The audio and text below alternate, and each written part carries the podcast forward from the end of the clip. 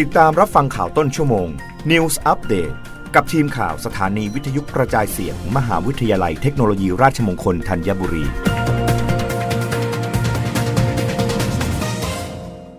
รับฟังข่าวต้นชั่วโมงโดยทีมข่าววิทยุราชมงคลธัญบุรีค่ะ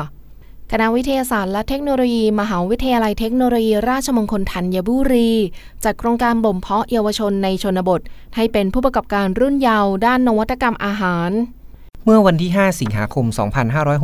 2565 รองศาสตราจารย์ ดร สมหมายผิวสะอาด อธิการบดีมหาวิทยาลัยเทคโนโลยีราชมงคลธัญบุรี กล่าวเปิดโครงการบ่มเพาะเยาวชนในชนบท ให้เป็นผู้ประกอบการรุ่นเยาว์ด้านนวัตกรรมอาหาร ค่ายจุดประกายนวัตกรอาหารรุ่นเยาว์สร้างสรรค์โครงงานวิจัย ภายใต้มูลนิธิเทคโนโลยีสารสนเทศตามพระราชดำริ สมเด็จพระเทพรัตนราชสุดาสยามบรมราชกุมารี ร่วมกับสำนักงานพัฒนาวิทยาศาสตร์ และเทคโนโลยีแห่งชาติ และมหาวิทยาลัยเทคโนโลยีราชมงคลธัญบุรี จัดขึ้นระหว่างวันที่ 5-7 สิงหาคม 2565 โดยมีดรชดามาศทุวเศรษฐกุล กรรมการและรองเลขาธิการมูลที่เทคโนโลยีสารสนเทศตามพระราชดำริ สมเด็จพระเทพรัตนราชสุดาสยามบรมราชกุมารี และรองผู้อำนวยการสำนักงานพัฒนาวิทยาศาสตร์และเทคโนโลยีแห่งชาติ กล่าวให้อวาทแก่นักเรียนที่เข้าร่วมโครงการ ณห้องประชุมนรินวิทย์คณะวิทยาศาสตร์และเทคโนโลยี มหาวิทยาลัยเทคโนโลยีราชมงคลธัญบุรีนัทพลดีอุดทีมข่าววิทยุราชมงคลธัญบุรีรายงาน มติคณะรัฐมนตรีแต่งตั้งนายกิรติรัชโน รองปลัดดำรงตำแหน่งปลัดกระทรวงพาณิชย์ นางสาวไตรสุรีไตรสรณกุล รองโฆษกประจำสำนักนายกรัฐมนตรี เปิดเผยภายหลังการประชุมคณะรัฐมนตรีเมื่อวานนี้ว่า